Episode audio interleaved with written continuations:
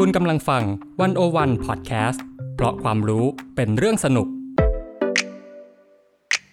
101 In Focus เจาะไฮไลท์เด่น เศรษฐกิจสังคมการเมืองทั้งไทยและเทศ โดยกองบรรณาธิการ The101.world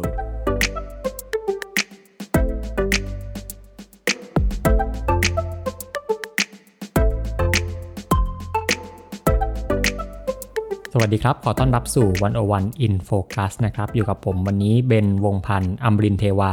บรรณาธิการดีวันโอวันดอทเวและกุ้งเพนพิชาม่วงงามกองบรรณาธิการดีวันโอวันดอทเวค่ะ ครับ ก็ผ่านพ้นเดือนแรกของปีไปแล้วนะครับ มกราคมที่ยาวนานนะซึ่งปกติเนี่ยวันโอวันเราทุกต้นปีเนาะเราก็จะมีโปรเจกต์นะครับในการไปพูดคุยกับนักวิชาการและผู้เชี่ยวชาญหลาย ๆ คนอ่า ให้เขามาร่วมมองถึงแนวโน้มทิศทางของโลกและก็ของไทยตลอดทั้งปีหลังจากนี้นะครับว่าน่าจะได้เห็นอะไรบ้างเนาะซึ่งที่ผ่านมาเนี่ยก็จะมีการพูดคุยในหลายมิตินะครับสำหรับปีนี้เนี่ยก็มีการคุยกันใน 4 มิติก็คือทางมิติการเมือง เศรษฐกิจต่างประเทศ และศิลปะวัฒนธรรมนะครับสำหรับปีนี้เนี่ยเราใช้ชื่อ concept เนาะ คือปกติเราจะมีชื่อ concept ที่ที่จะคลุมอยู่ในบทสัมภาษณ์เนาะแต่ละปีก็จะต่างกันไป ซึ่งปีนี้เราใช้ชื่อว่า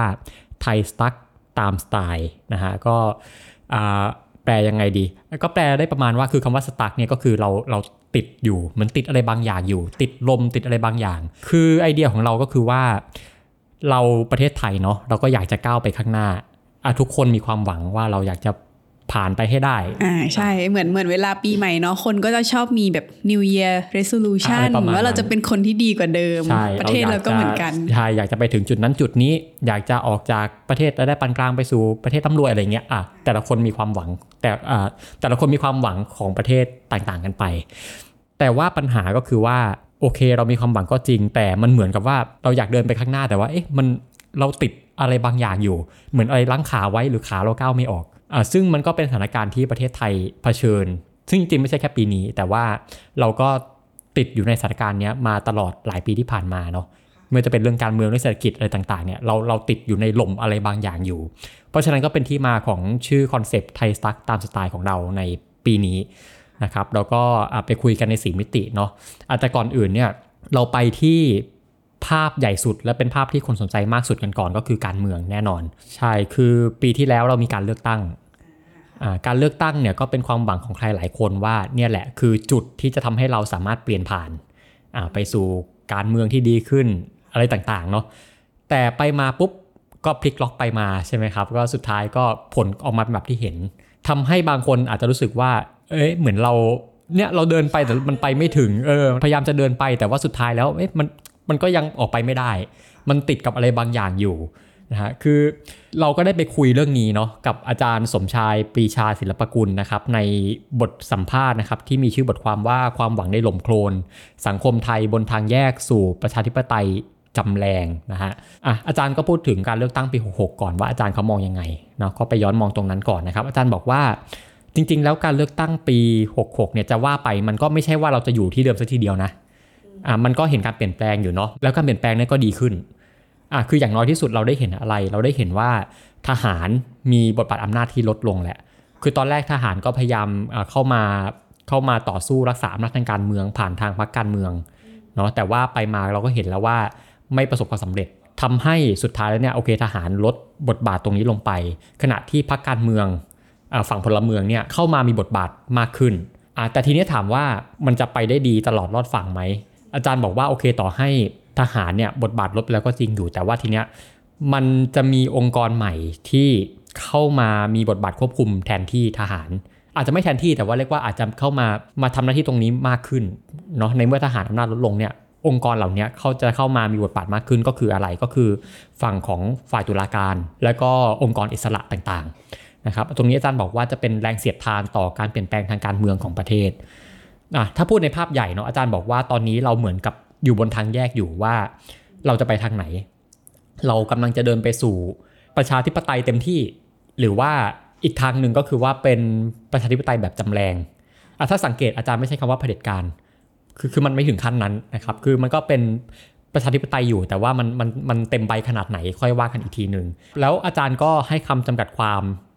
ระบอบที่เราเป็นอยู่ในตอนนี้นะครับ ว่ามันคือระบอบ ประชาธิปไตยภายใต้เสมือนสัมบูรณาญาสิทธิ์อ่าคือสมบูรณาญาสิทธิ์ก็ไม่ใช่เป็นเสมือน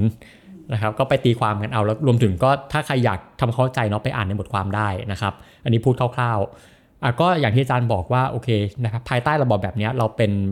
ประชาธิปไตยมากขึ้น แต่ว่าก็เหมือนยังติดกำแพงอยู่ ที่เรายังไปไม่ได้ คือคนอยากเปลี่ยนแปลงอยากไปข้างหน้า แต่ว่าสุดท้ายมันติดเนี้ยติดคนที่ไม่อยากเปลี่ยนแปลง อ่าเรายังผ่านไปไม่ได้ แต่ว่าต่อให้เรายังผ่านไม่ได้เนี่ย แต่เราเราก็ยังพอมองเห็นทางข้างหน้าอยู่ ว่าเออมีมันควาพมอมีทางหวังอยู่ไปใช่ไหมคะมันพอมีแสงข้างหน้าอยู่ว่ามันไปได้นะ มีความหวังอยู่ ติดแค่ว่าเออยังก้าวเท้าไม่ออกหรือว่ายังไปได้นิดเดียวประมาณอย่างเนี้ยครับอย่างที่พี่เบนเล่ามานะเนาะก็เราเปลี่ยนผ่านจากรัฐบาลทหารมาเป็นรัฐบาลพลเรือนแล้วอืมแต่ว่าก็อาจจะยังไปไม่สุดว่าเอ๊ะเป็นประชาธิปไตยแบบไหนกันใช่แล้ว แล้วถ้าย้อนกลับมาคุยเรื่องโจทย์ใหญ่ของ รัฐบาลพรรคเพื่อไทยจะมีโจทย์อะไรบ้างที่ต้องคิดต่อคะอ่าคือพักเพื่อไทยอาจารย์ก็พูดถึงนะครับ บอกว่าคือบางคนเวลาพูดถึงพักเพื่อไทยเนี่ยก็จะไปย้อนนึกถึงสมัยของคุณทักษิณเนาะพักไทยรักไทย หรือสมัยของพักพลังประชาชนอะไรต่างๆเอ่อแต่อาจารย์บอกว่าพักเพื่อไทยในวันเนี้ยอาจจะต่างกับในสมัยก่อน ก็คือว่าวันนี้ไม่ได้เข้มแข็งเหมือนเดิม คือด้วยความที่ว่าเป็นรัฐบาลที่ตั้งมาแบบคอมโพม i s e ปณีประนอมกับขั้วอำนาจอื่น ๆด้วย นะครับไม่เหมือนสมัยก่อนที่ว่าพักเพื่อไทยรวมถึงพักไทยรักไทยต่างๆเนี่ยเขาสามารถเอาชนะด้วยคะแนนเสียงที่ขาดอาจเป็นเสียงข้างมากอาจทำให้เป็นรัฐบาลที่ค่อนข้างจะเข้มแข็ง แต่สมัยนี้มันไม่ใช่ เพราะฉะนั้นการที่จะผลักดันอะไรต่างๆเนี่ยมันค่อนข้างจะทำได้ยากหลาย ๆ เรื่องเนาะมันทำได้ยากมันมันต้องมีการดิวกับกลุ่มอำนาจเดิมด้วย ในการจะก้าวไปข้างหน้านะครับอาทีเนี้ย อาจารย์ก็สรุปอย่างนี้ว่าพรรคเพื่อไทยตอนนี้โจทย์ก็คือว่าเหมือนเขากำลังยืนบนทางสองแพร่งที่ต้องเลือกอะต้อง balance กันก็คือหนึ่งเขาจะต้องดิวกับกลุ่มอำนาจเดิมได้ คืออาจจะต้องอไม่ไม่ไม่หักกับแนวทางเดิมเกินไป ไม่หักกับกลุ่มเดิมเกินไป ก็คือกลุ่มฝั่งอนุรักษ์นิยมเนาะกับสองเนี่ยขณะเดียวกันที่เขาดีลกับกลุ่มอำนาจเดิมเนี่ยเขาก็ต้องคิดถึงด้วยว่าเขาจะรักษาฐานเสียงยังไงให้เขาชนะการเลือกตั้งได้ในครั้งต่อไป ซึ่งมันก็เป็นโจทย์ที่ขัดแย้งกันนะครับเพราะว่าบางทีประชาชนก็ต้องการอีกอย่างหนึ่ง ประชาชนอยากจะเห็นประเทศไปข้างหน้า แต่ขณะเดียวกันเขาก็ต้องเป็นฝั่งที่ปรีประนอม กับคนที่ไม่อยากเปลี่ยนแปลงด้วยนะครับก็เป็นโจทย์ที่เรียกว่าเป็นความยากของรัฐบาลพรรคเพื่อไทยในในในการปกครองประเทศในตอนนี้ค่ะ แล้วสำหรับพักก้าวไกลที่ 14 ล้านเสียง แต่ไม่ได้เป็นรัฐบาล มีอะไรที่เราต้องจับตามองอีกบ้างคะอันแน่นอนคือเราไม่พูดถึงพรรคก้าวไกลไม่ได้เนาะในฐานะพรรคที่มีบทบาทมาก ๆ ในการเมืองไทยตอนนี้ต่อให้จะไม่ได้เป็นรัฐบาลก็จริงอยู่ คืออาจารย์บอกว่าเอิ่มถ้าถ้ามองอนาคตนะครับ มองที่การเลือกตั้งครั้งหน้าเนี่ย คือพรรคก้าวไกลก็อาจจะได้คะแนนเสียงเพิ่มขึ้นเยอะ เพราะว่าส่วนหนึ่งก็คือว่าคนที่โหวตเพื่อไทยเดิมเนี่ยก็อาจจะหายไปเยอะแล้วมาเทให้ก้าวไกล นะฮะขนาดเดียวกันเนี่ยสมมติว่าการเลือกตั้งจะมีจริง ๆ ในอีก 4 ปีข้างหน้า กลุ่มคนที่เป็น new voter เนี่ยก็คือกลุ่มคนรุ่นใหม่เนี่ยก็จะค่อยๆ ขยับขึ้นมา มีสิทธิ์เลือกตั้งเนาะซึ่งโดยส่วนมากเนี่ยกลุ่ม new voter ก็มักจะเป็นฐานเสียงพรรคก้าวไกล ถ้าเกิดว่าไม่มีพรรคไหนที่มาแทนพรรคก้าวไกลได้เนี่ยก็แนวโน้มก็คือพรรคก้าวไกลก็น่าจะคะแนนเสียงเยอะขึ้นมากในครั้งหน้านะฮะแต่ว่าก็มีความท้าทายอยู่สำหรับพรรคก้าวไกลก็คือว่า มันมีเรื่องของการตัดสินของสารธรรมนูญเนาะซึ่งจริงๆ ขณะที่เรากำลังจัดรายการอยู่เนี่ยกำลังอ่านคำตัดสินนะครับเราจัดรายการในวันที่ 31 มกราคม เรายังไม่รู้ว่าผลเป็นยังไงนะฮะอันนี้อันนี้พูดไปก่อนเนาะว่าตรงนี้ก็เป็นความท้าทายนะครับเรื่องของการตัดสินว่าการหาเสียงว่ายกเลิก1 1 2เนี่ยถือเป็นการล้มล้างการปกครองหรือเปล่านะฮะซึ่งอาจารย์ก็บอกว่าจริงๆ มันก็ไม่ make sense แต่ว่าเราก็ไม่สามารถเอาแน่เอานอนได้กับระบบตุลาการของไทยนะครับแต่อาจารย์ก็มองว่าถ้าสมมุติว่าในที่สุด ตัดสินว่าผิดแล้วนำไปสู่การยุบพักเนี่ยมันอาจจะเกิดกระแสตีกลับที่มันหนักขึ้น เรียกว่าอาจจะเกิดคะแนนเห็นใจพรรคก้าวไกลมากขึ้นจนสุดท้ายเนี่ยอาจจะทำให้ผลเลือกตั้งก้าวไกลในรอบหน้าเนี่ยอาจจะแลนด์สไลด์ขึ้นได้นะครับก็เป็นมุมที่อาจารย์มอง แล้วมีประเด็นอื่นๆ บ้างหรือเปล่าที่เราต้องจับตามองในปี 2024 นี้อ่าครับนอกจากในเรื่องของรัฐบาลในเรื่องของพรรคการเมืองเนาะก็มีอีกหลายเรื่องที่ เราต้องจับตากัน อย่างเช่นอะไร อย่างเช่น เรื่องแรกก็คือเรื่องของร่างรัฐธรรมนูญฉบับใหม่นะครับ ก็ยังต้องจับตากันอยู่เนาะว่าจะหน้าตายังไง และจะมีกระบวนการจะเป็นรูปแบบไหน แต่อาจารย์บอกว่ากระบวนการนี้น่าจะใช้เวลาที่ค่อนข้างนานนะฮะอาจจะไม่ได้เร็วทันใจเหมือนที่ใครหลายคนคิด แต่ว่าอาจใช้เวลาที่เรียกว่านาน่าจะครอบคลุมทั้งสมัย ของรัฐบาลนี้เลยคือ 4 ปี หรือไม่ก็ 3 ปีเสร็จๆนะครับ ซึ่งอาจารย์บอกว่ามันก็อาจจะเป็นเพราะว่าพรรคการเมืองบางพรรคหรือว่าองค์กรอิสระบางองค์กรเนี่ยน่าจะพยายามยื้อให้มันขยับไปช้าๆเพราะว่าเขาไม่อยากเห็นการเปลี่ยนแปลงอันนี้ก็เป็นมุมมองของอาจารย์ อันนี้เรื่องแรก เรื่องที่ 2 ก็คือพฤษภาคมนี้จะมีการเลือกสวชุดใหม่เพราะว่าสวชุดเดิมก็จะหมดวาระแล้ว 5 ปีนะครับมันก็จะมีการเปลี่ยนแปลงตรงนี้เนาะว่าคือคือเมื่อก่อนเนี่ยสว ขั้นสุดท้ายเนี่ยคอสชเป็นคนเลือก คือทหารเป็นคนเลือก แต่ครั้งนี้มันจะมีการเปลี่ยนแปลงขึ้นนิดนึงเนาะก็คือว่าโอเคมันก็จะมีกระบวนการที่ว่ามีการเลือกตามกลุ่มอาชีพอะไรต่างๆนะครับ ก็จะลดบทบาททหารตรงนี้ลงไป แต่ว่าอาจารย์บอกว่าก็อาจจะมีเรื่องของการหัวกันอยู่เนาะโอเคฉันเลือกเธอเธอเลือกฉันแต่อาจารย์บอกว่ามันก็มีทิศทางที่ดีอยู่คืออะไรก็คือว่ามันน่าจะเป็นการหัวกันในกลุ่มที่กว้างขึ้น เรียกว่าต้องอาศัยการต่อรองกันกันมากขึ้นไม่ใช่ไม่ใช่ว่าทหารมีบทบาทซะทีเดียวมันต้องมีการคุยกันมากขึ้นนะครับกก็ต้องจับตาดูว่าสวชุดหน้าเนี่ยจะจะเป็นยังไงเนาะกับอีกเรื่องหนึ่งอาจารย์มองว่า เป็นเรื่องที่เป็นความหวังที่ดีของการเมืองไทยก็คือหลังจากที่มีการเลือกตั้งผ่านพ้นมาแล้วเนี่ยอาจารย์มองว่าเราเห็นการกลับมาคืนดี รวมถึงว่าการกลับมาเจรจานั่งคุยกันมากขึ้นของกลุ่มภาคพลเมืองต่าง คือเมื่อก่อนเนี่ยคุยกันยาก เพราะว่ามันมีเรื่องของการเมืองสีเสื้อที่มาแบ่งแยกแต่ตอนนี้มันก็เริ่มมีการมาจับเข่าคุยกันมากขึ้นแล้วนะครับซึ่งอาจารย์มองว่าตรงนี้มันอาจจะนำไปสู่การคุยแล้วมันอาจจะนำไปสู่การผลักดันหลาย ๆ เรื่องได้ อย่างเช่นเรื่องหนึ่งเลยที่สำคัญก็คือเรื่องของการนิรโทษกรรมอ่ามันอาจจะไปต่อได้นะครับกับรวมถึงอีกหลายเรื่องอ่าซึ่งอาจารย์มองว่าภาคพลเมืองนี่มีความสำคัญ คือถ้าสุดท้ายแล้วภาคพลเมืองเข้มแข็งเนี่ยมันจะสามารถ เป็นแรงขับเคลื่อนที่สำคัญได้รวมถึงว่า มันจะเป็นแรงทัดทานรัฐบาลได้ เพราะอะไรเพราะว่าทางฝั่งของรัฐบาลคุณเศรษฐา หรือว่าพรรคเพื่อไทยตอนนี้อย่างที่อาจารย์บอกเนาะอาจจะค่อนข้างอ่อนแอเพราะฉะนั้นเนี่ยการที่มีพลเมืองที่เข้มแข็งเนี่ยมันจะไปทัดทานตรงนั้นได้นะครับเขาจะทำให้เขาเนี่ยต้องรับฟังเสียงประชาชนมากขึ้นแล้วก็อีกเรื่องหนึ่งเนาะอันนี้อาจจะ ไม่รู้จะไกลไปนิดนึงไหมก็คือการเลือกตั้งครั้งหน้านะครับอีก4ปีข้างหน้าแต่อาจจะไม่ไกลก็ได้ เพราะการเมืองไทยไม่แน่นอนเนาะการเลือกตั้งอาจจะถ้าเป็นไปตามไทม์ไลน์ก็คือ 2570นะครับอีก 3 ปีเศษๆเนาะอาจารย์มองว่า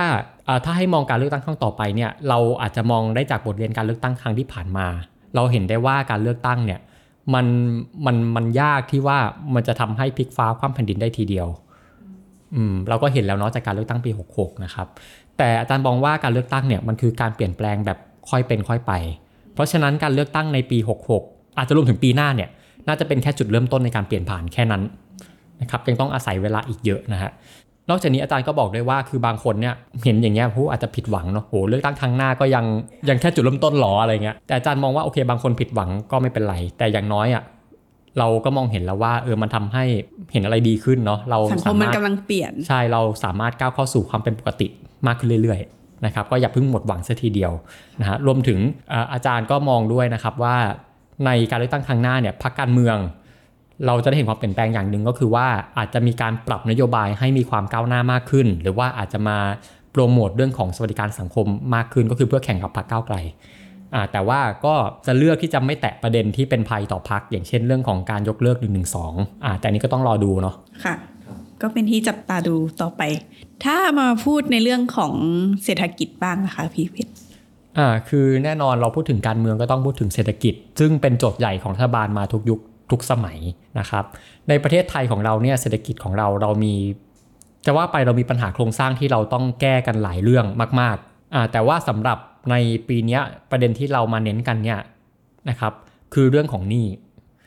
ซึ่งมันเป็นเรื่องหนึ่งที่เป็นปัญหาใหญ่มากของประเทศนะฮะ ไม่ว่าจะเป็นหนี้ในระดับรัฐเอง หรือว่าหนี้สาธารณะ รวมถึงหนี้ในระดับของครัวเรือนอะสำหรับบทความนี้บทสัมภาษณ์นี้เราไปเจาะที่นี่ครัวเรือนนะครับ ซึ่งเราได้ไปสัมภาษณ์กับทางดรสมรัตจันทรัตน์นะครับ เป็นผอของสถาบันป่วยอึ้งภากร ในสังกัดแบงค์ชาติ ในบทความชื่อว่าทางตันเศรษฐกิจเกษตรกรรมไทย ในเขาวงกฏนี้ มองทิศทางเศรษฐกิจไทยกับสมรัตจันทรัตน์นะครับไปมองที่ปัญหานี้ครัวเรือน ถามว่าปัญหานี้ใหญ่ขนาดไหน ดรสมรัตให้ข้อมูลว่านี่ครัวเรือนเราเนี่ยสูงมาก สูงขนาดไหนสูงถึง 90%ถ้าเปรียบเทียบก็คือว่าเรามีเงินร้อยบาท เราเป็นหนี้90 บาทเนาะเราไปใช้อะไรได้ใช่ไหมสิบาท แล้วที่มันน่ากลัวกว่านั้นของไทยเนี่ยก็คือว่าส่วนใหญ่เนี่ย หนี้มันเป็นหนี้ที่ไม่ได้ไปก่อให้เกิดรายได้ อย่างเช่นอะไรอย่างเช่นหนี้บัตรเครดิต คือมันเป็นหนี้การใช้จ่ายอะมันจะไม่เหมือนหนี้แบบอะสมมติเรากู้ไปลงทุน อันนี้มันก่อให้เกิดรายได้ แต่นี่มันคือหนี้แบบการใช้จ่ายที่ว่าสุดท้ายแล้วมันไม่นำไปสู่การเติบโตทางเศรษฐกิจ หรือไม่นำไปสู่รายได้อะไรเพิ่มเติม ตรงนี้ทำให้ปัญหานี้ของไทยมันน่ากลัว แล้วจริงๆมันมีรายละเอียดกว่านี้เยอะนะครับถ้าเกิดว่าไปดูดีเทลของมันเนี่ยจะเห็นว่าปัญหานี้มันมันเป็นเรื่องใหญ่มาก แล้วมันก็จะมีกลุ่มคนที่มีปัญหามากเป็นพิเศษหลาย ๆ กลุ่ม ซึ่งหนึ่งในนั้นเนี่ยก็คือกลุ่มเกษตรกรเป็นปัญหาใหญ่อ่าคุณดรสมรัตน์เนี่ยให้ข้อมูลก่อนนะครับว่าปัญหานี้เกษตรกรเนี่ยใหญ่ขนาดไหน ข้อมูลก็คือว่าเกษตรกรถ้ามองทั้งประเทศของเราเนี่ยจะมีอยู่อ่าประมาณ 90%ที่มีหนี้สินก็ถือว่าเยอะมากซึ่งถ้าตีเป็นจำนวนครัวเรือนนี่ก็คือ 5-6 ล้านครัวเรือน แล้วก็เป็นกลุ่มที่มีภาระหนี้ที่สูงกว่าครัวเรือนทั่วไป นะครับแล้วก็หนี้สูงไม่พอหนี้เนี่ยยังเพิ่มตลอดเพิ่มแบบไม่มีลดด้วยนะฮะมันก็คือมีทั้งหนี้เดิมที่จ่ายไม่ได้ แล้วก็มีทั้งหนี้ใหม่ที่พอกขึ้นมาเรื่อยๆอีกนะครับแล้วก็ที่สำคัญเนี่ยโดยส่วนมากนะครับหนี้ที่เกษตรกรมีเนี่ยเกินทรัพย์สินที่เขามีไปแล้วอ่าเป็นปัญหาใหญ่นะครับอาทีนี้ปัญถามว่าปัญหามันเกิดจากอะไรใช่ไหมมันก็เกิดจากว่าเออมันมีอยู่ 3 ปัญหาฐานรากเนาะ มันมีทั้งปัญหาในทางฝั่งของโครงสร้างภาคเกษตรเอง ที่ว่ามันมีผลิตภาพต่ำมันทำรายได้ต่ำแล้วก็ต้นทุนสูง เป็นปัญหาในตัวของมันเองหนึ่งนะครับแล้วก็ปัญหาที่ 2 ก็คือปัญหาในเรื่องของโครงสร้างของระบบการเงินของไทย หลาย ๆ เรื่องอย่างเช่นว่า มันไม่มีข้อมูลกลางที่มาคอยบันทึกว่าใครเป็นหนี้เท่าไหร่แล้วสำคัญยังไงสำคัญเพราะว่าออพอไม่มีข้อมูลกลางตรงนี้ปุ๊บอะสถาบันการเงินจะไม่รู้เนาะว่าคนนี้เป็นหนี้ไปเท่าไหร่แล้วทำให้เขาปล่อยหนี้ไปเรื่อย มันไม่มี Data ๆมันไม่มีแล้วก็ปล่ Data อยปใช่ ไม่รู้ว่าเฮ้ยคนนี้เป็นหนี้ไปเยอะแล้วไม่เราไม่ควรปล่อยให้เรานะ กลายเป็นว่าทุกคนร่วมกันทำให้เขาสร้างหนี้กับอีกอย่างหนึ่งก็คือเรื่องของกลไกการบังคับชำระหนี้ที่อ่อนแอนะฮะดรสมรัตน์ยกตัวอย่างง่ายๆเอาอย่างพวกเราเนี่ยเอ่อเวลาเราจะจ่ายบัตรเครดิตอะเราจะมีโนติขึ้นมา ใช่ไหมว่าโอเคอีก2อสวันเราต้องจ่ายแล้วนะ แต่ว่าสำหรับเกษตรกรที่เป็นหนี้สมมุติก็ทกสอืมเขาไม่มีกลไกแบบนี้ ทำให้เขาไม่รู้ว่าต้องจ่ายอะไรเมื่อไหร่ ไม่มีใครเตือน แล้วการจะไปจ่ายเนี่ยก็ยากบางคนเนี่ยต้องเดินทางเข้าเมืองไปจ่าย ซึ่งเป็นภาระเขาบางคนก็เลือกว่าเอาไม่ไปดีกว่าอืมอ่าก็เป็นปัญหาอะไรแบบเนี้ยนะครับ อันนี้คือเรื่องของโครงสร้างการเงิน พูดไป 2 ปัญหาแล้วคือภาคเกษตรแล้วก็ภาคการเงินเนาะกับอีกเรื่องหนึ่งที่เป็นปัญหาฐานรากก็คือเรื่องของนโยบายภาครัฐ คือรัฐก็พยายามจะช่วยในเรื่องนี้ รัฐก็เห็นแหละว่าเป็นปัญหาใหญ่ แต่ว่า นโยบายของรัฐที่ดรสมรัตน์มองเนี่ยก็คือว่าส่วนใหญ่เป็นการเน้นช่วยเหลือเฉพาะหน้าอ่าอย่างเช่นอะไรคือนโยบายหนึ่งที่ใช้กันเยอะๆเนี่ยก็คือนโยบายพักหนี้เกษตรกรอืม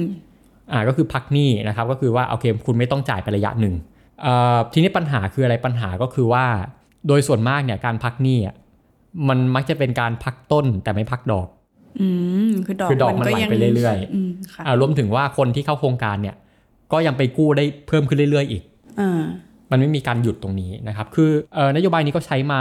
หลายครั้งแล้วนะครับครั้งล่าสุดเนี่ยมีการปรับปรุงขึ้นนิดนึงอ่าทำให้นโยบายนี้มันอุดช่องโหว่ได้มากขึ้น แต่ก็มันก็ยังมีจุดด้อยของมันอยู่นะครับ ซึ่งอาจจะไม่ได้เล่าตรงนี้เนาะให้ไปอ่านบทความกันเอาเองนะครับ มันก็ยังมีช่องโหว่อยู่ที่ทำให้นโยบายอาจจะไม่ประสบความสำเร็จเท่าไหร่อะทีนี้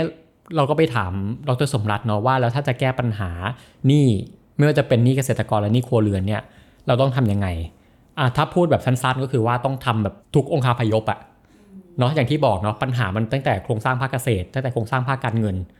ซึ่งมันเกี่ยวพันกันซึ่งเกี่ยวมันเกี่ยวพันกันทุกอย่าง มันต้องไปแก้ทุกอย่าง รวมถึงว่าจะต้องไปแก้แบบทุกทุกระยะของการเป็นหนี้ตั้งแต่ก่อนเป็นหนี้อะไรก่อนเป็นหนี้ขณะเป็นหนี้หลังเป็นหนี้นะครับอะอย่างเช่นอะไรสมมติหลังเป็นหนี้อย่างเงี้ยคือเราต้องแก้ถึงขั้นที่ว่าต้องทำให้เขาสามารถ สุดท้ายแล้วเนี่ยหารายได้ได้ด้วยตัวเอง พึ่งพาตัวเองได้อะไรประมาณเนี้ยนะครับคือเนี่ยต้องแก้ทุกวงจรเลยนะฮะแล้วสุดท้ายก็ถามดรสมรัตต่อว่า แล้วถ้าเราแก้ไม่ได้จริงๆเนี่ยปัญหานี้เนี่ยมันจะนำไปสู่อะไรนะครับก็เป็นเรื่องใหญ่นะดรสมรัตบอกว่าถ้าแก้ไม่ได้เนี่ยสุดท้าย คือต้องต้องนึกภาพโลกทุกวันเนี่ยเราอยู่ท่ามกลางความเปลี่ยนแปลงค่ะ ใช่ไหมครับทุกคนอ่าทุกวันนี้เราจะได้ยินเสมอว่าเราต้องปรับตัวเองนะ เราต้องเปลี่ยนผ่านให้ได้นะ ต้องใช้เทคโนโลยีนะอะไรต่างๆ เพราะว่าเรามีปัญหาหลายเรื่องมีทั้งความท้าทายเรื่องของอ่าโลกร้อนเรื่อง AI อ่า AI ค่ะหลายๆเรื่อง เราต้องการการปรับปรุงเศรษฐกิจเราในหลายเรื่อง แต่ว่าถ้าเรายังเป็นหนี้อยู่อย่างเงี้ย เราจะเอาเงินทุนที่ไหนไปปรับตัวอืมใช่ไหมครับอ่าอย่างคนอ่าแรงงานอย่างเงี้ย ถ้าเกิดว่าแรงงานเป็นหนี้สูง เขาจะเอาเงินที่ไหนไปพัฒนาตัวเอง พูดง่ายๆเลย หรือเกษตรกรเนาะนะครับก็ต้องปรับตัวเหมือนกันอะถ้าเกิดว่าเขาจะเป็นหนี้อยู่อย่างเงี้ยก็เหมือนกันเขาจะเอาเงินที่ไหนไปหาเทคโนโลยีเข้ามาใช้นะครับก็เป็นปัญหาใหญ่ที่ว่าถ้าแก้ไม่ได้สุดท้ายเราจะไม่สามารถทำให้เศรษฐกิจเราเปลี่ยนผ่านไปเท่าทันโลกได้อืมค่ะ ก็ที่พี่เบนเล่ามาก็มีทั้งเรื่องการเมืองและเศรษฐกิจ ซึ่ง สองเรื่องเนี้ยจะเชื่อมโยงอยู่กับเรื่องการต่างประเทศด้วย เพราะว่าสิ่งใดๆก็ตามที่เกิดขึ้นบนโลกใบนี้ มันย่อมส่งผลกระทบกับนโยบายภายใน ค่ะ ต่อไปเราก็จะมาพูดถึงเรื่องการต่างประเทศกันนะคะ ซึ่งเราได้ไปสัมภาษณ์อาจารย์พงพิสุทธิ์บุษบารัตเป็นอาจารย์ภาควิชาความสัมพันธ์ระหว่างประเทศจุฬาลงกรณ์มหาวิทยาลัย และผู้อำนวยการสถาบันศึกษาความมั่นคงและนานาชาติ หรือว่า i c i t Thailand นะคะ ในบทความที่ชื่อว่า ผลประโยชน์แห่งชาติไม่เท่ากับผลประโยชน์รัฐบาล ตั้งหลักใหม่ในยุคสมัยที่โลกติดหลมไทยตกหลุม กับพงพิสุทธิ์บุษบารัตถ้าเรามาดูภาพรวมการเมืองโลกปี 2023 นะคะว่า มีความเปลี่ยนแปลงอะไรบ้างที่มันส่งผลกระทบต่อประเทศเล็กประเทศน้อยไปทั้งโลกนะคะ ก็ อะถ้าเริ่มที่สเกลใหญ่สิ่งที่เห็นได้ชัดที่สุดที่อาจารย์เมนชั่นขึ้นมาในช่วง 2-3 ปีที่ผ่านมานะคะ ก็คือ การประทุขึ้นของสงครามตามรูปแบบ หรือที่เราเรียกกันว่า conventional warfare ก็คือใช้อาวุธเข้าห้ามหันกันเนาะก็เราจะเห็นว่าตั้งแต่ปี 2021 มีรัฐประหารเกิดขึ้นในพม่า ซึ่งมันนำมาสู่การ ประหัตประหารประชาชนที่ต่อต้านคณะรัฐประหารเนาะแล้วก็พอปี 2022 รัสเซียก็บุกยูเครน ก็เกิดเป็นสงครามที่ยังไม่เห็นจุดสิ้นสุด แล้วล่าสุดในปี 2023 นะคะ ความขัดแย้งระหว่างอิสราเอลปาเลสไตน์เนี่ยก็ปะทุขึ้นมาเป็นการสู้รบใหญ่อีกรอบ ซึ่งสงครามเหล่านี้ที่มันกำลังดำเนินอยู่อะมันเกี่ยวข้องกับปัญหาทางโครงสร้างที่ใหญ่กว่านั้น ก็คือ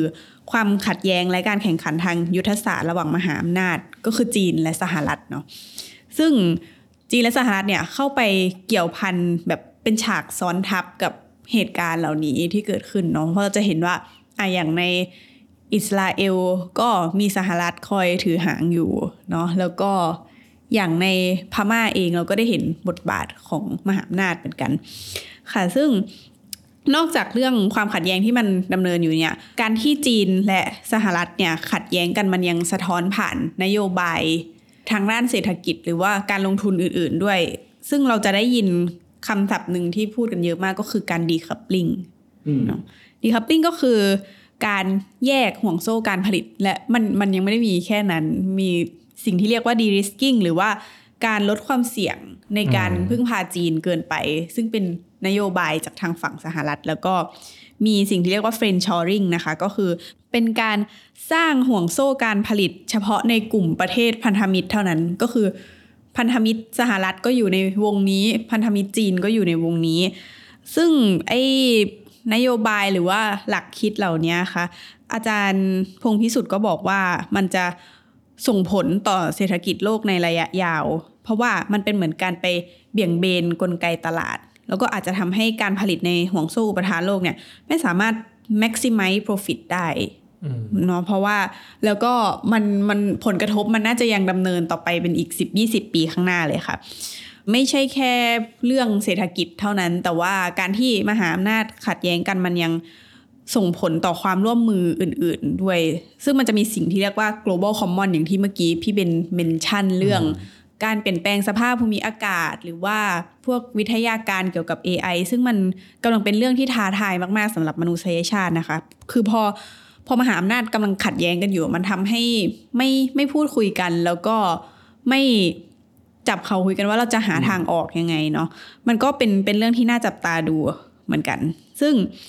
ในปี 2024 นี้นอกจากนี้ยังมีเหตุการณ์ที่เราต้องจับตาดูอย่างใกล้ชิดก็คือ การเลือกตั้งใหญ่ การเลือกตั้งประธานาธิบดีสหรัฐ ซึ่งจะเกิดขึ้นในเดือนพฤศจิกายน 2024 นี้นะคะ คือตอนนี้ทั่วโลกก็กำลังเฝ้ามองด้วยความกังวลว่าโดนัลด์ทรัมป์อาจจะกลับมาอีกหรือเปล่า คือหลังจากที่เราได้เห็นทรัมป์ในสมัยแรกก็ก็เห็นแล้วว่าทรัมป์ค่อนข้างจะพาอเมริกาออกจาก เวทีความร่วมมือระหว่างประเทศ แล้วก็ค่อนข้างจะใช้นโยบายที่ก้าวร้าวกับจีนอืมคนก็กังวลว่าความรุนแรง หรือว่าความขัดแย้งมันจะปะทุขึ้นเป็นสงครามด้วยหรือเปล่า แล้วอย่างไม่นานมานี้เนาะไต้หวันก็เพิ่งมีการเลือกตั้งไปด้วยใช่ ซึ่งมันมันก็อาจจะส่งผลกับความตึงเครียดในช่องแคบไต้หวันเช่นกัน และในปีนี้เองก็มีประเทศ อีกหลากหลายประเทศเลยที่เป็นประเทศประชาธิปไตยที่ประชาชนเขาจะต้องเข้าคูหาเลือกตั้ง ซึ่งเป็นประเด็นที่ต้องจับตามองอย่างใกล้ชิดค่ะถ้าขยับมามองในระดับภูมิภาคนะ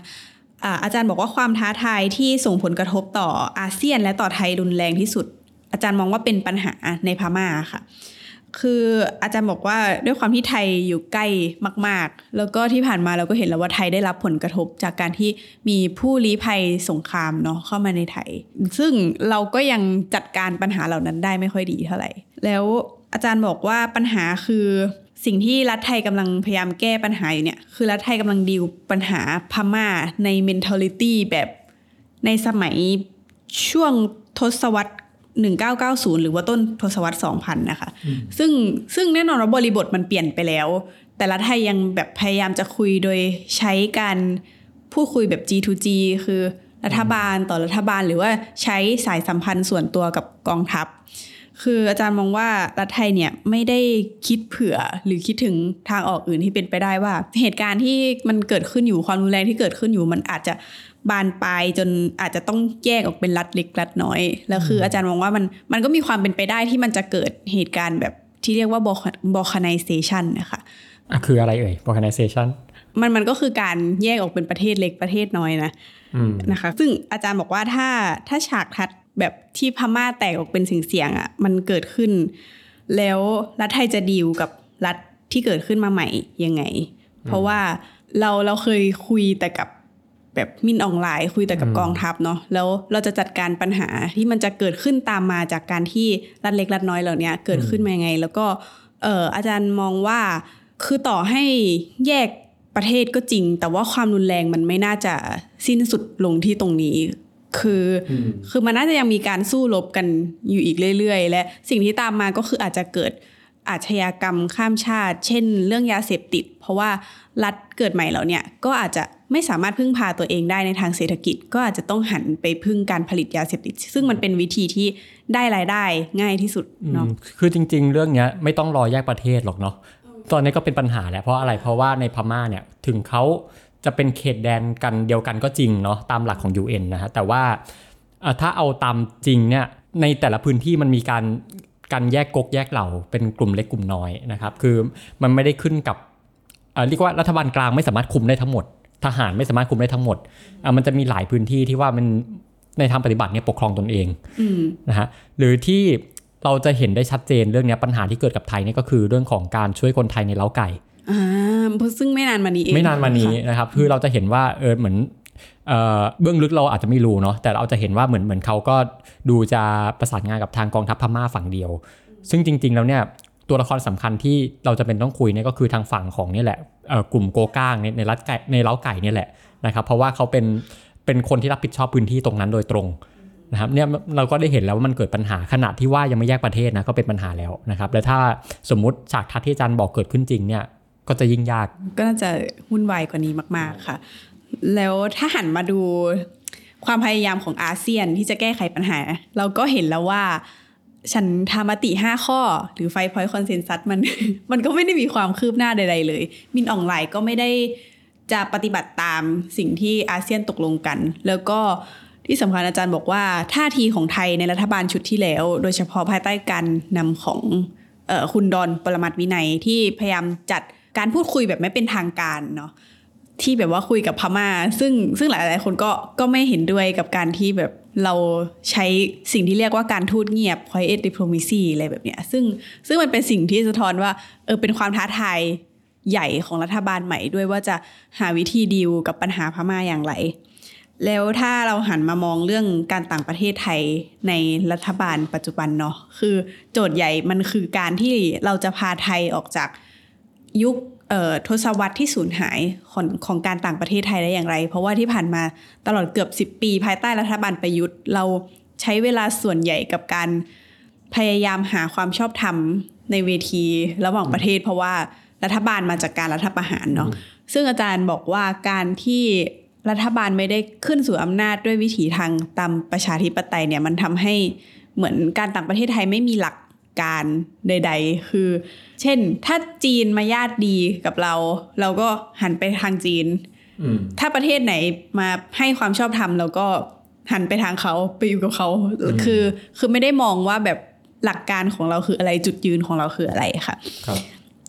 ซึ่งอาจารย์มองว่าแต่มันก็ยังมีความหวังอยู่ภายใต้รัฐบาลพลเรือนของพรรคเพื่อไทยเนาะเราเห็นแล้วว่าสามสี่เดือนที่ผ่านมาคุณเศรษฐาก็ พยายามเป็นเซลแมนอย่างเต็มที่เซลแมนเดินทางไปต่างประเทศมีความกระตือรือร้นที่อ่าจะไปพิชโปรเจกต์นั้นโปรเจกต์นี้เช่นเรื่องแลนบิดอะไรประมาณนี้ ซึ่งหลาย ๆ คนที่เข้ามาเกี่ยวข้องกับการต่างประเทศ เช่น รัฐมนตรีกอตอก็คือได้คนแบบคุณปานปรีอืมซึ่งมีประสบการณ์ในการแบบเจรจาทางการค้าเอ่ออาจารย์ก็บอกว่าก็ก็ดูพอจะเห็นความหวังดูมีวิสัยทัศน์อยู่บ้าง แต่ความท้าทายที่ใหญ่กว่านั้นคือ มีวิสัยทัศน์แล้วจะทำได้จริงหรือเปล่าอืมซึ่งก็จะต้องมองกันต่อไปว่า ว่ารัฐบาลเศรษฐาจะทำได้สมกับที่คุยไว้หรือเปล่า พอถามอาจารย์ว่ามันมีนโยบายต่างประเทศใดที่ต้องจับตามองหรือเปล่า อาจารย์บอกว่า มีนโยบายที่อาจจะไม่ใช่ นโยบายต่างประเทศเสียทีเดียว แต่ว่ามันเกี่ยวข้องกับตัวแสดงที่เป็นนักลงทุนต่างชาติแน่นอนก็คือเรื่องแลนบิดซึ่งอาจารย์อ่าใช้คำว่าเป็นนโยบายที่น่าสงสัย น่าสงสัย เออเออน่าน่าสงสัยแรกก็คือมันแลนบิดเป็นโครงการเมกะโปรเจกต์เนาะที่เราก็เห็นผลสำรวจ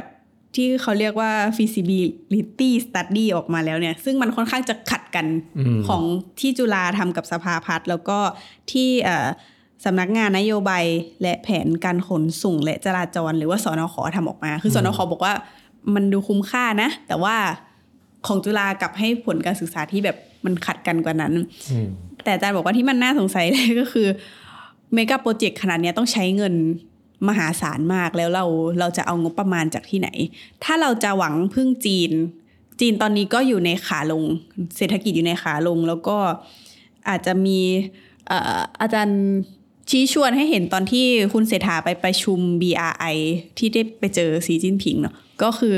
คุณเศรษฐาก็พยายามจะพิชโปรเจกต์นี้ แต่ว่าอาอาจารย์พงพิสุทธิ์ก็ชี้ให้ดูว่าทางจีนก็ดูไม่ได้จะมีความกระตือรือร้น หรือว่าสนใจที่จะอยากจะลงทุนขนาดนั้น และฉากทัดต่อมาคืออาจารย์บอกว่าสมมติว่าต่อให้จีนลงทุนจริง สิ่งที่ต้องคิดต่อคือประเด็นเกี่ยวกับเรื่องยุทธศาสตร์ความมั่นคง เพราะว่า เราเห็นในหลาย ๆ ประเทศรอบ ๆ ไทย อย่างเช่นกัมพูชาหรือลาวที่จีนมาลงทุนในโครงการที่มันเป็นโครงสร้างพื้นฐานเนาะซึ่งเงินจีนก็มาพร้อมกับอิทธิพลจีนในการครอบงำพื้นที่นั้น ๆ อาจารย์ชวนให้คิดต่อ ซึ่งอาจารย์บอกว่าอาจจะเป็นฉากทัดที่เลวร้ายที่สุด ซึ่งมีนักยุทธศาสตร์หลายคนเนี่ยจินตนาการไว้ ก็คือตอนนี้นะคะ จีนมีบทบาทในการพัฒนาท่าเรือเรียมที่กัมพูชา แล้วเราก็ทราบกันดีว่าจีนกับกัมพูชาเนี่ยมีความสัมพันธ์ที่แนบแน่นกันมาก ๆ ซึ่งโครงการแลนบิดของไทยเนี่ยจะอยู่ห่างจากท่าเรือเรียมไม่กี่ร้อยกิโลเมตรเองอาจารย์บอกว่าถ้าวันดีคืนดีเนี่ย จีนมาขอใช้ท่าเรือเรียมเป็นฐานทัพ แล้วไทยจะรับมือยังไง ไม่นับว่ามีโครงการรถไฟความเร็วสูงที่ที่มาจากลาว แล้วก็มีที่พาดมาลงแหลมฉบังอืมอันนี้ก็มีอิทธิพลจีนแน่นอน เพราะว่าเป็นเงินจีนสร้างเนาะอ่า ถ้าถ้าเราลองเชื่อมโยงดูโครงสร้างพื้นฐานเหล่านี้มันที่มันเชื่อมต่อกันอะมันเป็นของจีนหมดเลย ซึ่งการลงทุนแลนบิดโดย โดยจีนเนี่ยก็จะยิ่งเพิ่มอำนาจต่อรองของจีนภายในการเมืองในภูมิภาคมากขึ้นหรือเปล่า ดังนั้นถ้าจะทำโครงการใหญ่แบบนี้ค่ะ อาจจะต้องคิดดีๆ ว่าไทยควรจะบริหารจัดการความเสี่ยงนี้ยังไง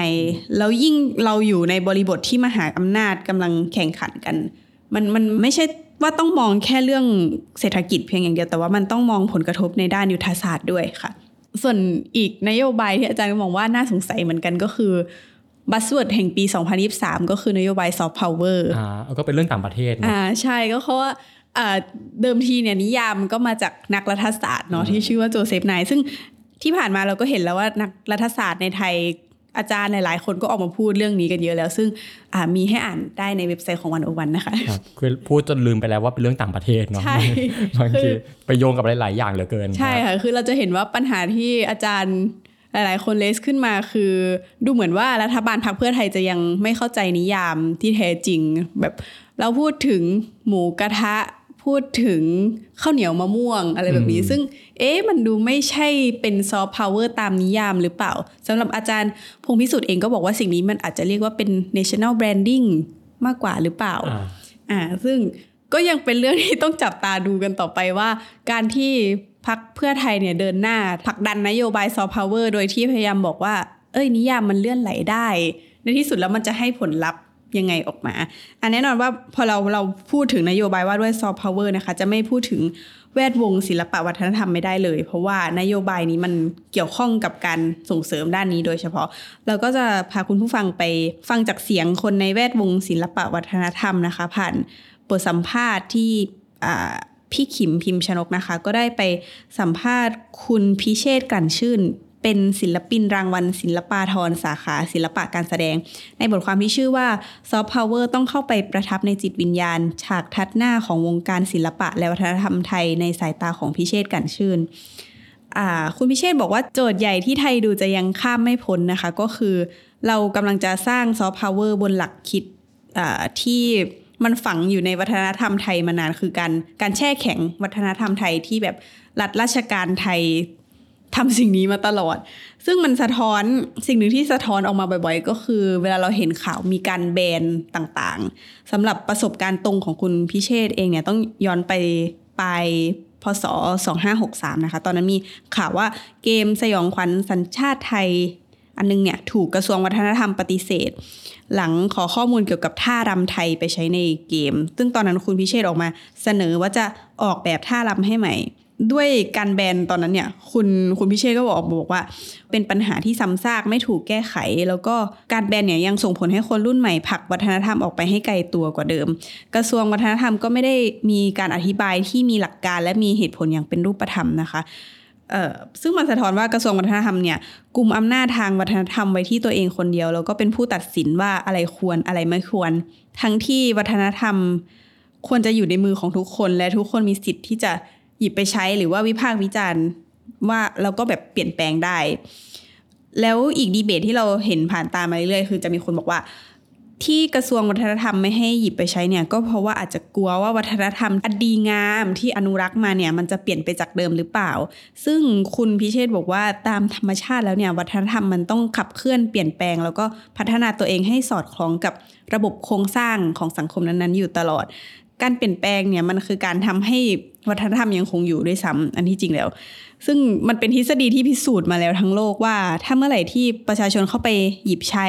หรือว่าพัฒนาได้เนี่ย วัฒนธรรมนั้นก็จะยังคงอยู่ไปตลอดค่ะ ถ้าขยับมาดูที่เรื่องนโยบายนะคะก็ก็อย่างที่เล่าไปเนาะว่ารัฐบาลพรรคเพื่อไทยค่อนข้างที่จะผลักดันนโยบายซอฟต์พาวเวอร์เป็นพิเศษ คุณพิเชษก็บอกว่าถือเป็นปรากฏการณ์ใหม่มากๆสำหรับคนที่อยู่ในแวดวงศิลปะและวัฒนธรรม พอที่ผ่านมานะคะ ยังไม่ค่อยมีรัฐบาลไหนที่จะผลักดันเรื่องนี้อย่างจริงจัง หรือว่าแบบออกนโยบายที่มันครอบคลุมขนาดนี้ ปีที่แล้วนะคะ การขยับหนึ่งที่เป็นที่จับตากันมากคือการตั้งทัก THACCA หรือว่า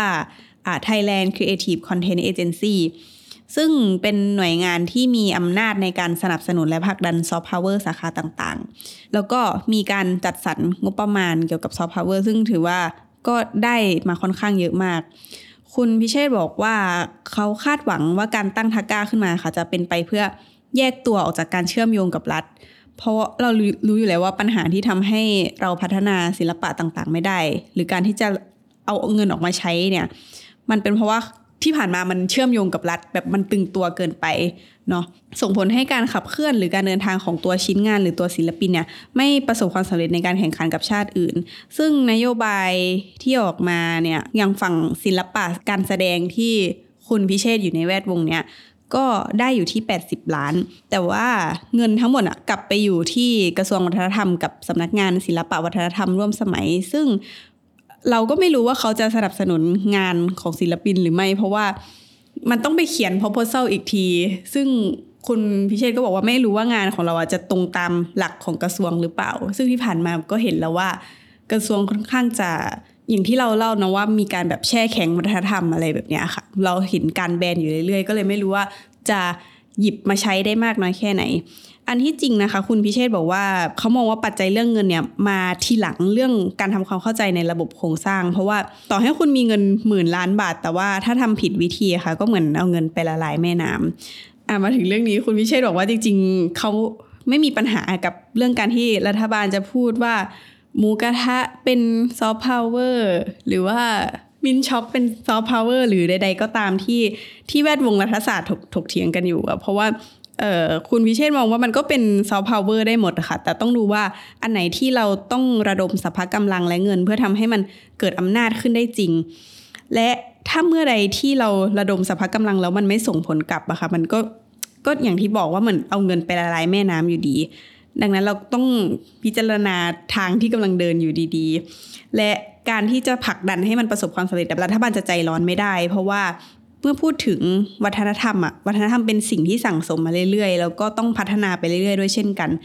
คือคือคุณก็ต้องให้เวลากับสิ่งนี้ และความความสำเร็จมันอาจจะไม่เกิดขึ้นทันตาเห็นเหมือนที่รัฐต้องการนะคะ โจทย์ที่ท้าทายอีกประการสำหรับการผลักดันนโยบายเกี่ยวกับศิลปะวัฒนธรรมนะคะ ก็คือเรื่องเสรีภาพและประชาธิปไตย ซึ่งมันยึดโยงกับเรื่องวัฒนธรรมแบบแยกกันไม่ขาดคุณพิเชษบอกว่ารัฐไทยมีทัศนคติเรื่องความหวาดกลัวต่อการเปลี่ยนแปลง ถ้าถามว่าหวาดกลัวอะไร มันก็จะย้อนกลับไปที่เรื่องเดิมว่า รัฐไทยอะหวาดกลัวการสูญเสียอำนาจการควบคุมในมือ ซึ่งไม่มีอะไรซับซ้อนไปกว่านี้เลย ถ้าถ้าไทยต้องการที่จะพาตัวเองเข้าสู่สิ่งที่สากลโลกเรียกว่ายุคร่วมสมัย เราก็จำเป็นต้องเข้าใจเรื่องสิทธิประชาธิปไตยและในในโลกโลกาภิวัตน์แบบนี้นะคะ รัฐไทยต้องยอมรับว่ารัฐไม่สามารถควบคุมชุดองค์ความรู้ ชุดใดชุดหนึ่ง เพียงชุดเดียวได้เหมือนอดีตแล้ว คุณพิเชษฐกล่าวทิ้งท้ายถึงรัฐบาลนะคะว่าไม่อยากให้รัฐบาลเลิกทำนโยบายซอฟต์พาวเวอร์ก็คืออยากให้ทำไปจนกว่าจะหมดวาระแล้วค่อยมาดูกันอีกทีว่ามันจะได้ผลลัพธ์เป็นยังไง คือเขาเชื่อว่าถ้ารัฐบาลนี้ทำอย่างเข้มแข็งทำได้ดีไปเรื่อยๆ ในเวลาสี่ปี เมื่อรัฐบาลอาจจะหมดสมัยไปแล้วเนาะ แต่ว่ารัฐบาลชุดนี้จะสร้างบุญคุณมหาศาลให้กับแวดวงศิลปวัฒนธรรมไทยเลยค่ะอืมครับ ดังนั้นถ้ารัฐบาลใดๆก็ตามที่มาหลังจากนั้นสามารถมามาสานต่อได้มันก็จะเดินไปได้อย่างต่อเนื่องเนาะอืมค่ะเอาเป็นว่าอย่างน้อยเราได้เห็นความพยายามของรัฐขึ้นมาแล้วนะครับ ซึ่งก็ถือว่าอ่าในมุมพิเชษเนี่ยก็คือน่าชื่นชมนะครับ แต่ว่าจะไปได้อ่าไกลแค่ไหนมีประสิทธิภาพแค่ไหนนะฮะแล้วจะมีการสานต่อไปขนาดไหนเนี่ย อันนี้ต้องรอดูนะครับอะก็ครบทั้ง 4 มิติ ค่ะเนอะอืมจากนะครับที่เล่ามาก็จะเห็นว่าแต่ละแวดวงมีหล่มที่ยังก้าวไม่พ้นที่แตกต่างกันไปและแต่ว่าสิ่งที่เห็นร่วมกันคือในทุกแวดวงเนี่ยมันสัมพันธ์อยู่กับการเมืองเนาะใช่แล้วก็รวมถึงว่าโอเคเราติดลมอยู่ก็จริงในทุกมิติ แต่ว่าไม่ใช่จะไม่มีความหวังสักทีเดียวนะครับเรายังมองเห็นทางข้างหน้าอยู่ว่ามันยังไปต่อได้ เราเห็นแสงสว่างของมันอยู่นะครับ ก็อ่า สุดท้ายก็สรุปก็คืออย่าเพิ่งหมดหวังนะครับค่ะลบจบด้วยประโยคนี้แล้วกันนะครับอะก็สำหรับวันนี้วันโอวันอินโฟกัสก็ต้องขอลาไปก่อนนะครับ และพบกันใหม่ตอนหน้าครับ วันนี้ผมกับกุ้งก็ขอสวัสดีนะครับ สวัสดีค่ะ